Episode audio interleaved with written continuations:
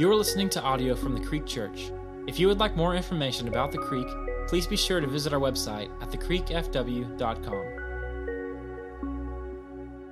I'm excited. Thank you for being here. Um, just a, just a couple things. I just want to say thank you um, for all of you that are doing backpacks. Uh, we have an opportunity to really just, just bless the socks off of some of the schools in our district that, that um, we've just had a great partnership and relationship for a long time. So thank you for that and being a part of that. I just also want to say thank you because over the last several weeks we've been we've been laying out this vision for you for more hosts for our life group ministry and more home uh, home uh, leaders, home hosts. And uh, so many people have already said yes on that vision. And so we're getting some training kicked off. But if you still, if God's saying, hey, I, I want you to do that, then I want to encourage you take that step. We'll help you, we'll get you trained um, because we've got a lot of people around here. We need to get connected in relationships and, and in, um, in family. That's our, that's our goal, that's our vision, that's everything we want to do. And so I'm grateful for you for that. Thank you for being here. If you got your Bibles, go to Ephesians chapter 6. We're in week two of a series called Suit Up. And uh, this is all about the armor of God. We're breaking that down each week. And, and really, where this series came from, it's, it's maybe just my frustration because I'm just tired of the way the enemy is just jacking with marriages and families and, and just all types of things going on in our, our, our life.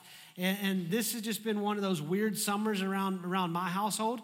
Um, not just my household, but my extended family. It's just been weird around all these just crazy stuff. Like more people in my family have been in the hospital this summer than probably the last five years. And so I'm just kind of like, okay, something's got to change here. And a lot of times we think our strategy for fighting the enemy is kind of like dealing with a, a, a, toddler throwing a tantrum. We're like, ignore him, and he'll have to learn. That works sometimes, but sometimes you got to deal with the kid, right? Well, the enemy's the same way. A lot of times we can ignore him and he just shuts up. But there's many times that we just got to engage with them. We got to get on it, okay? We've got to just stand up and we've got to stand our ground and we've got to deal with the spiritual battle. And, and as we go through this series, uh, my, my hope and my, my goal for you is that you're, you're two things at the end of this. You're trained and you're equipped to deal with these schemes and attacks of the enemy. And so I want, I want a church of fighters, not a church of people who think this whole Christian life is some idea of Jesus sitting in a field petting sheep and being passive. But, but when I see Jesus, especially in Scripture in the book of Revelation, when he comes back, he's riding a horse, his robe is, robe is dipped in blood, and he's ready to handle business. That's the Jesus I serve, y'all. And I don't serve a Jesus who, who, who's, who's, who's, who's weak. And we've got to realize that that's who we're following, that's who we're serving, that's who we've submitted our life to, and that He calls us into a fight. And the enemy will not stop until everything about you is destroyed.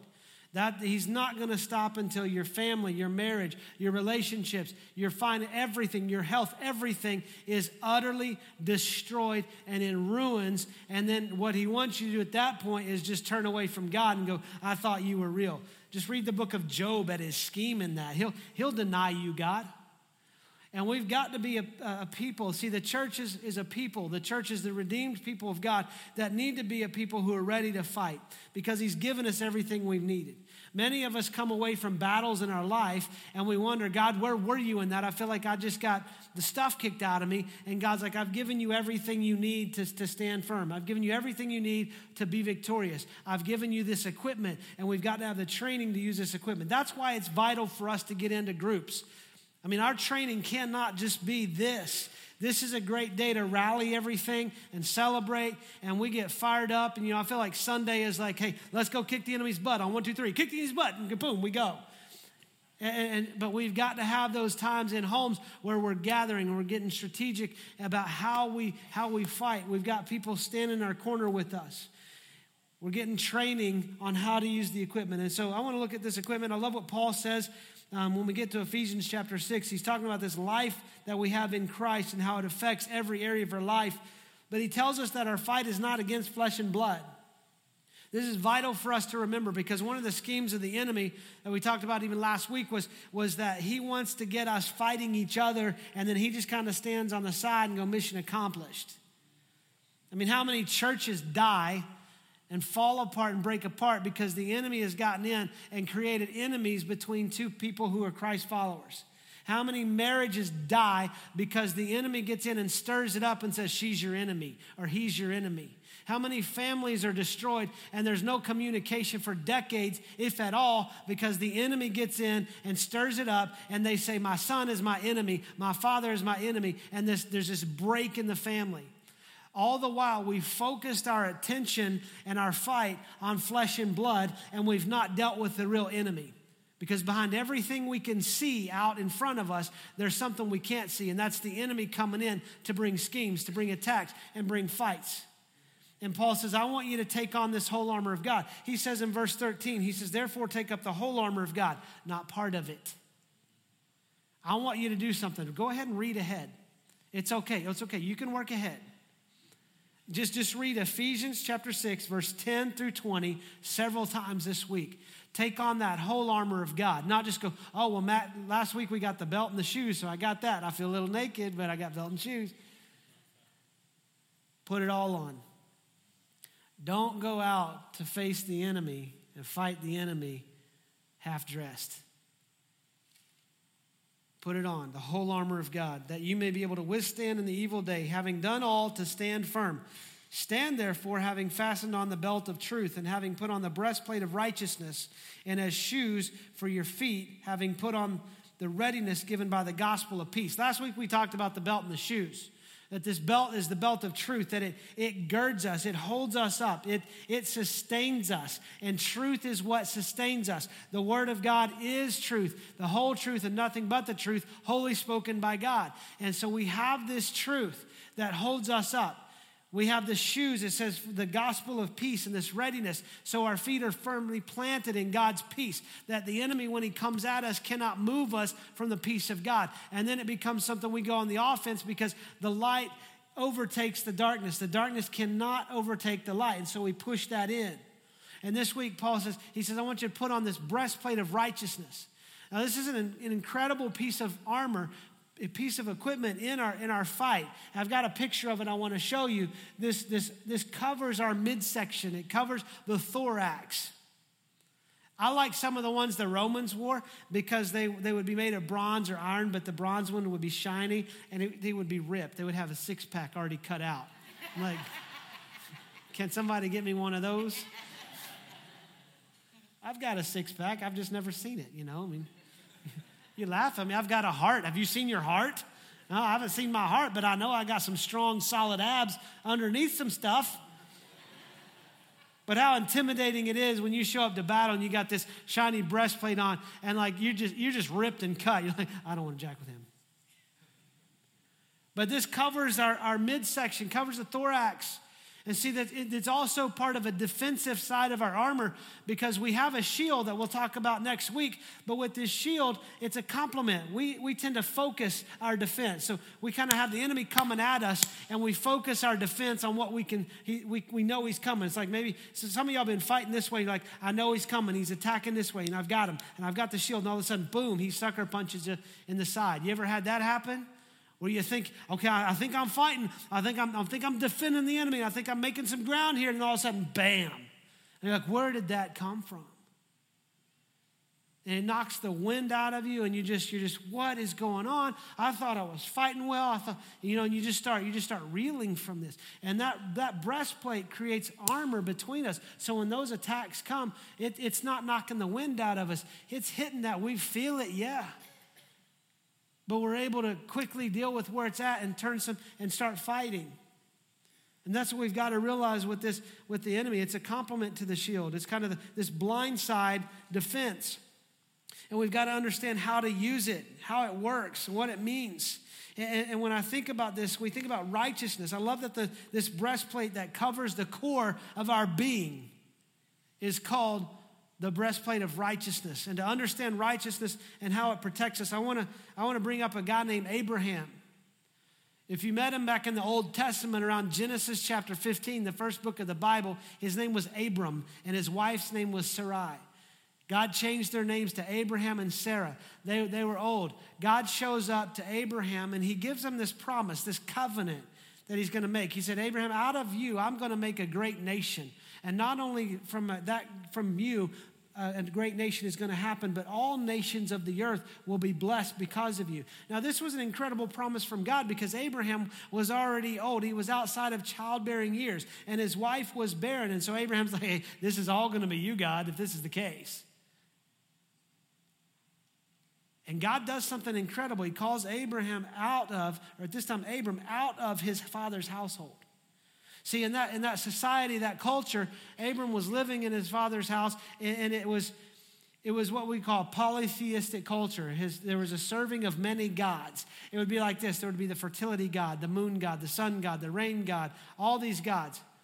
You guys, that's not unlike our society today because we've got the car gods, the money god, the kids god, the sports god. We've got all these gods. And God says, I want to call you out of that. I want you to leave that system. I want you to leave this focus of serving all of these other idols. And I want you to step into this place I'm leading you. I will lead you, Abram. You follow me. I will take you and I will build this great nation of you. And, and we pick up, there's a, there's a thing in Genesis 15 where Abram hasn't seen it come true yet. It hasn't happened. He says, after these things, the word of the Lord came to Abram in a vision Fear not, Abram, I'm your shield.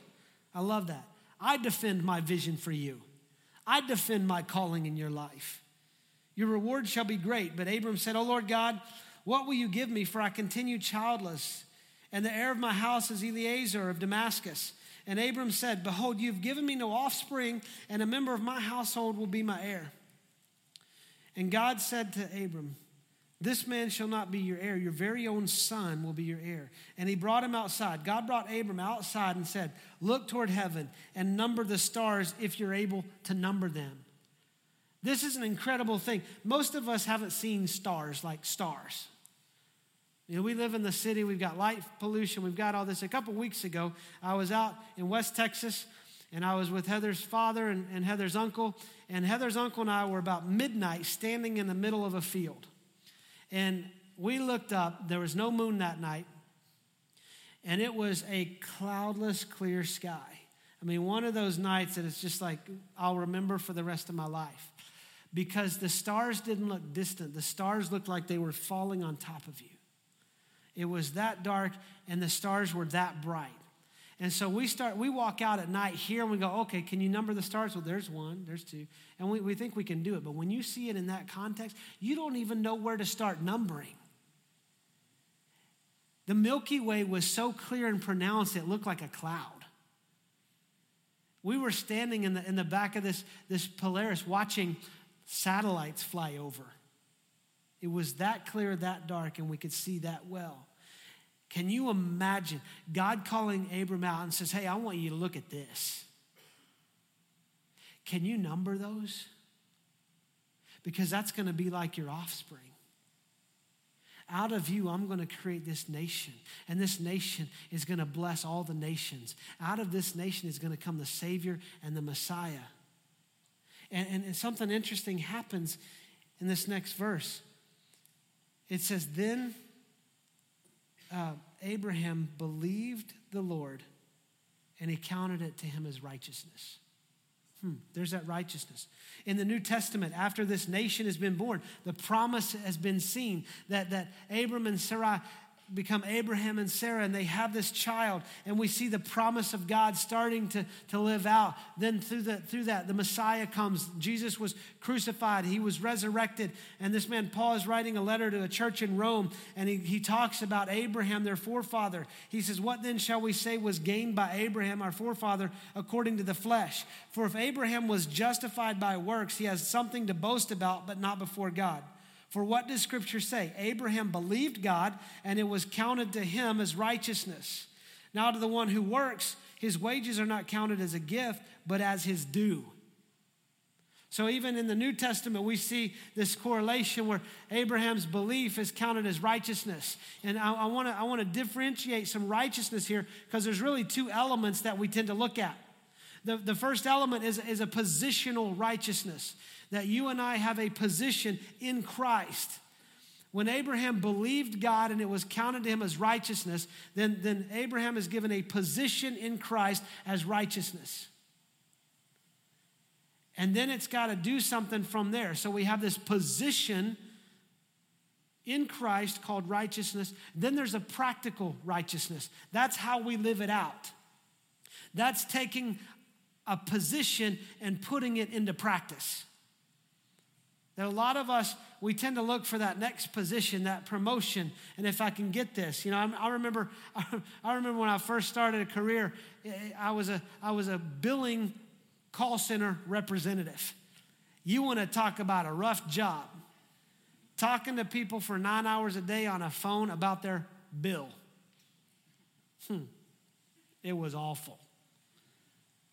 And then I got promoted to a supervisor. I was like, that's a new position. I had different duties of the position. And honestly, sometimes I, I want to go back there. Because I thought if I can get promoted out of that position, life will be better. Oh, no, no, no, no, no, no. Sometimes it doesn't get better with a promotion. But we have this position in Christ, and we have responsibilities as a result of that position in Christ.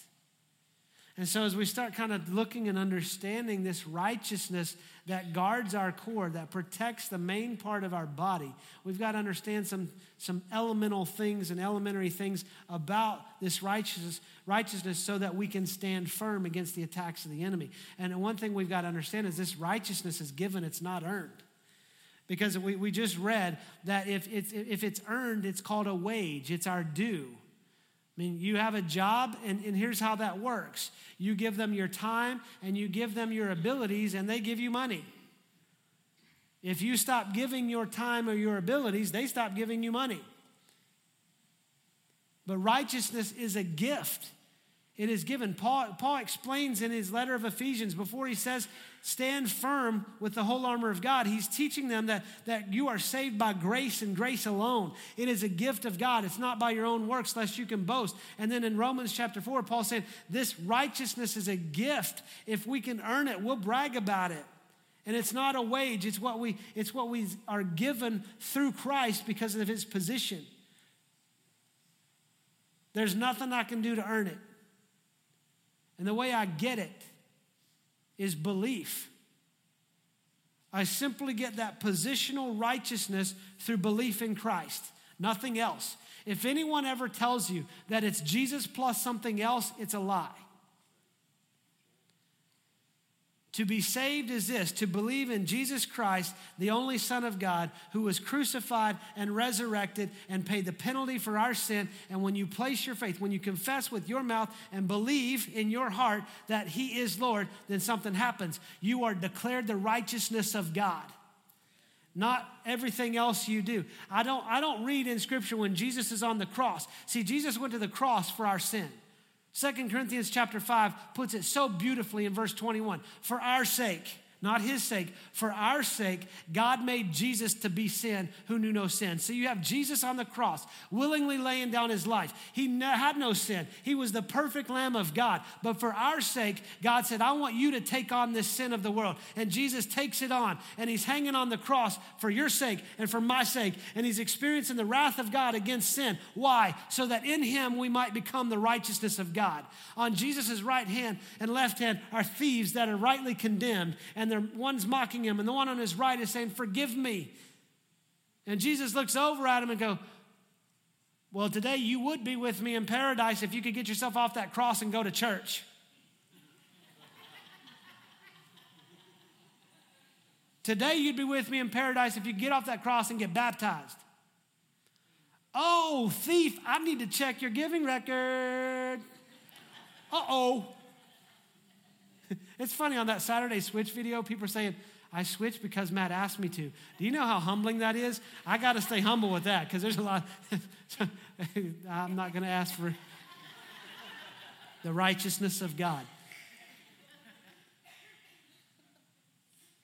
So when the enemy starts to tell you you're not righteous, you know what? That righteous breastplate is held up by the belt of truth. Truth supports my righteousness. Truth supports my position in Christ. So that when the enemy tells me I'm a wretch, I'm like, yeah, but I'm a redeemed wretch. Well, you're just a sinner. Yeah, but I'm the righteousness of God. How are you the righteousness of God? Nothing you do is righteous. Nothing you bring before God is good. Your most righteous act, Matt, is but filthy rags before the King of Kings and Lord of Lords. Yes, but in Christ, I am the righteousness of God. You've got to start reminding the enemy of that. He's going to tell you everything about your past. And he's going to start telling you scripture. He knows it better than you. But you got to come back with truth. My righteousness is supported by the truth. And the truth is, for my sake, God put Jesus in a place for me who took on my sin, who took on my penalty, so that when I believe in him and I confess in him, then my righteousness is found in Christ and in Christ alone. And that's what I stand on. It is given to me. I can't earn it. I don't deserve it. And yet, in His great love, He still pours it out on me so that I can stand firm on my position in Christ. When the enemy starts telling you how bad you are and that God can't love you anymore, then, then let me give you some truth. Why don't you go back at him? And, and Jesus said this in, in John, in John chapter uh, I think it's John chapter 10. But he says, My Father gives them eternal life, and nothing can snatch them from his hand. Listen to this truth. There is nothing you can do to make God love you anymore. And there's nothing you can do to make God love you any less. He loves you with a perfect and whole love. Period. This righteousness that we have changes us. See, that's our positional righteousness, but our life needs to look different. When, we're, when, we, when we have this righteousness in our life, our life looks different. Too many people think Christianity is about behavioral modification, and, and that's not the case. What it is about is transformation. When God changes me from the inside out, I begin to live a different life. I begin to walk and understand and hold myself up as the righteousness of God. See, this breastplate that we put on, it's not flexible, y'all. And what happens when I start feeling my posture and my holiness start to wane, this breastplate keeps me upright. That's what righteousness means upright, right before God. And when I am the righteousness of God, He keeps me strengthened in my core so that I can walk a life that is shown as upright before God. Oh, how a world needs to see that. He's not looking for perfection from you, He's looking for progress. And what that means is with this righteousness that we are given in Christ, we have to choose to put it on every day, every day. I mean, you got daily battles. You got daily fights. You got fights left over from the day before. Some of y'all are fighting battle after battle after battle, and you're still fighting the war. And you got to choose every day I'm going to stand and I'm going to fight. I'm going to be firm. I'm going to stand firm. I am the righteousness of God. I'm going to stand as the righteousness of God. I'm going to engage this as the righteousness of God. It's going to change how I affect things. See, Job was going through one of the most difficult circumstances I could ever imagine. He lost his kids, he lost his livestock lost his house, lost his health, everything. His wife is just telling him, You just need to curse God and die. And he says, Even if God kills me, I'm still going to trust him. But this is what Job declares in chapter 29. He said, I put on righteousness, and it clothed me. My justice was like a robe and a turban. It is holding me. I'm choosing to put it on.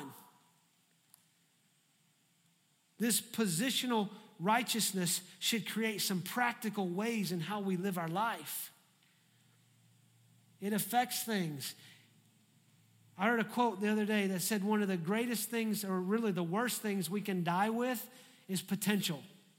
Why? Because that means we left something on the table. There was something we didn't go for. There was something we didn't try. There was something we just left on the back burner, and that's called potential. And this position in Christ gives us this incredible potential to walk in victory and to walk in a way that we can walk on top of the enemy, we can trample him, and we can walk in life in a way that God has called us to, and we can walk out the position we have. But so many Christ followers die with that potential, and they never engage in the battle. They never stand up and start walking in that righteousness that they've been given. It's that transformation. It's, it, it, if you think about it this way, our practical and positional righteousness is like this positional righteousness is transformation. Therefore, if anyone is in Christ, he is a new creation. The old is gone and the new has come. It's a complete change from the inside out. It's not me trying to do better. It's not me trying to say, well, if I try harder, if I had more willpower, it's me submitting to the King of Kings whose name is victory and saying, I want your life in me. I want your power in me. I want your spirit at work in me. And that transforms my life. That belief that is credited in righteousness changes everything about who we are. But the practical righteousness is living it out. Think about this caterpillars live part of their life crawling in the dirt, being overwhelmed by even the blades of grass around them. And then one day they make their way up into a tree or a shrub and they build this cocoon. And out of that cocoon comes this beautiful butterfly. I don't see butterflies trying to live like caterpillars. How many people who have given their life to Christ are still wallowing in the dirt, overwhelmed by the blades of grass, when He's given you the ability to fly above it? It changes how we live life. And when I start thinking about this righteousness, again, guys, it's not perfection. How do we get perfection? Positionally, because He is the perfect one. And if I'm in Christ, that's what God sees. What He wants is progress. How many of y'all get, go through those cycles where you keep losing the same battle over and over and over? I've been there. And my prayer time consists of this God, why do I keep giving into this? Why do I keep falling this area? Why do I keep getting a defense up and all of a sudden the enemy comes in and just jacks me? It's a couple of things. I'm not fully standing firm with the whole armor of God. I'm letting the enemy diminish my righteousness and tarnish my righteousness in Christ. And the other thing, I'm not fighting with other people by my side. You see, this breastplate is given for a blindside attack, but it doesn't, it doesn't ward off every blindside attack. I need people around me. I need family. I need people. I don't, it needs to go beyond family. I need people, I need the church who is not just the people who come to a building and say, We are the church and we're going to sit and wait until Jesus comes back. I need the church who is a redeemed warrior who stands for Christ, who will stand beside me in the fight. And so when he sees me, when I have somebody fighting with me and he sees that I'm, I'm losing the same battle, he comes along and, ho, ho, ho, ho, hold on a second. You need to remember some things, Matt. First of all, you're the righteousness of God. Now let's start walking it out and let me help you. Let me hold you up. Let me help carry you some because that's how wars are won. That's how the battles are won. We're not Rambo, we're an army, and we're the greatest army that eternity will ever see.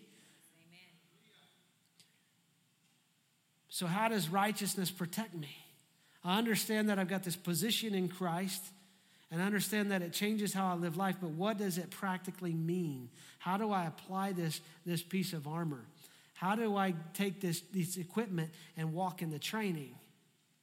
And I really, I, I, as I'm praying about it, here's the thing that our core is under attack. Our heart is under attack. The heart of our marriage is under attack. The heart of our family is under attack. The heart of our church is under attack. The heart of our society is under attack. And we need to cover that. We need to protect that. How do we protect it? With the righteousness of God. Solomon wrote in Proverbs chapter 4, he says, Guard your heart, keep your heart with all vigilance, for from it will flow the springs of life. That means you are protecting it, that you're focusing it, that you've got the coverage of God's righteousness in your life, and you're, you're guarding your heart. I mean, how many of you have had your heart broken, and you're like, why do I keep putting my heart out there? God's not saying, hey, you've got to have a heart of stone because He said, Behold, I will take your heart of stone and give you a heart of flesh. But we got to protect that. He puts that inside your rib cage, He puts that behind His righteousness. When you give your heart to Christ, you become the righteous of God. I used to get really freaked out by that as a kid. In children's church, do you want to give your heart to Jesus? And I mean, I, I'd just seen Indiana Jones. I'm like, what do you do? Here you go. I mean, what do I do then? But your, think about this your heart, your affection, your love, your devotion. Protect it. Protect it behind the righteousness of God because the enemy's coming after it. The breastplate protects our lungs. All the major organs in our thorax, our core. We'll talk about the helmet in a couple weeks. It's going to protect our mind. But protect your heart, protect your lungs, y'all, because your lungs are your ability to praise. And that changes how we fight battles. That changes how we approach the enemy. That, that it changes everything. When I start praising, that's why, that's why James could say, Consider it pure joy, my brothers and sisters, when you face trials of various kinds. How do I find it joy? Because I can praise God even in the battle. I can praise God in a storm. I can praise God even in the middle of attack. Let me show you how this. So, so through Abraham comes this nation, and this nation comes out of bondage from Egypt throughout history. They cross over this river and they go into this land that God had promised. And He said, I'm giving you this land, but you got some battles to face. You got some fights to happen. And when they sent spies into the land, the people were like, Look, we're not going to be able to win this. We look like grasshoppers to them. They're huge, they're giants. There's no way we got this. And God calls them to this city called Jericho, these huge fortified walls. And God gives them a battle plan. And that battle plan is a battle plan of praise. He said, I'm going to change how you fight now. He says, I want you to walk around that city. You don't raise TNT against it. You don't bring dynamite against it. You don't bring anything, but you walk and you praise. And then when I tell you to, you shout it out. And in chapter six of Joshua, this army are surrounding, and, and so the people shouted, and the trumpets were blown. And as soon as the people heard the sound of the trumpet, they shouted a great shout. What they did, they started praising God. The righteous and the redeemed started praising God. And what happened? The walls came down and the walls came down flat so that the people went up into the city and they captured it. We've got to change how we fight. We've got to change how we approach the enemy. We've got to stand in position in the righteousness of God. And we got to start taking steps forward in our life as, as the righteousness of God. And we've got to start praising God like we've never praised before because the fight's coming like we've never had it come before. And I've seen some things happen when I praise. When we praise, when we praise, things change. The perspective of heaven changes. The presence of God moves in. And the presence of God is what we have have got to have in our life. It's the Holy Spirit at work. And when I say, Holy Spirit, fill me, He fills me with that power. He fills me with the remembrance that I am the righteousness of God. And He gives me the ability to walk it out. When I start praising, the Spirit moves on my behalf. When I start praising, then walls start coming down. When I start praising, prison walls open up. When I start praising, the enemy has to defeat, has to retreat because he knows he's defeated, because the presence of God begins to just push him back back and put him in his place. Can we have the redeemed and the righteous of the, of the God stand up? Can we stand up? The righteousness of God. And can we start thanking God? Can we start praising God? Thank you, God, for your righteousness. Thank you for your glory. Thank you for your victory. Thank you for listening to this message from the Creek Church. We invite you to listen to other messages on this podcast, or if you have any questions, you can email us at info at thecreekfw.com.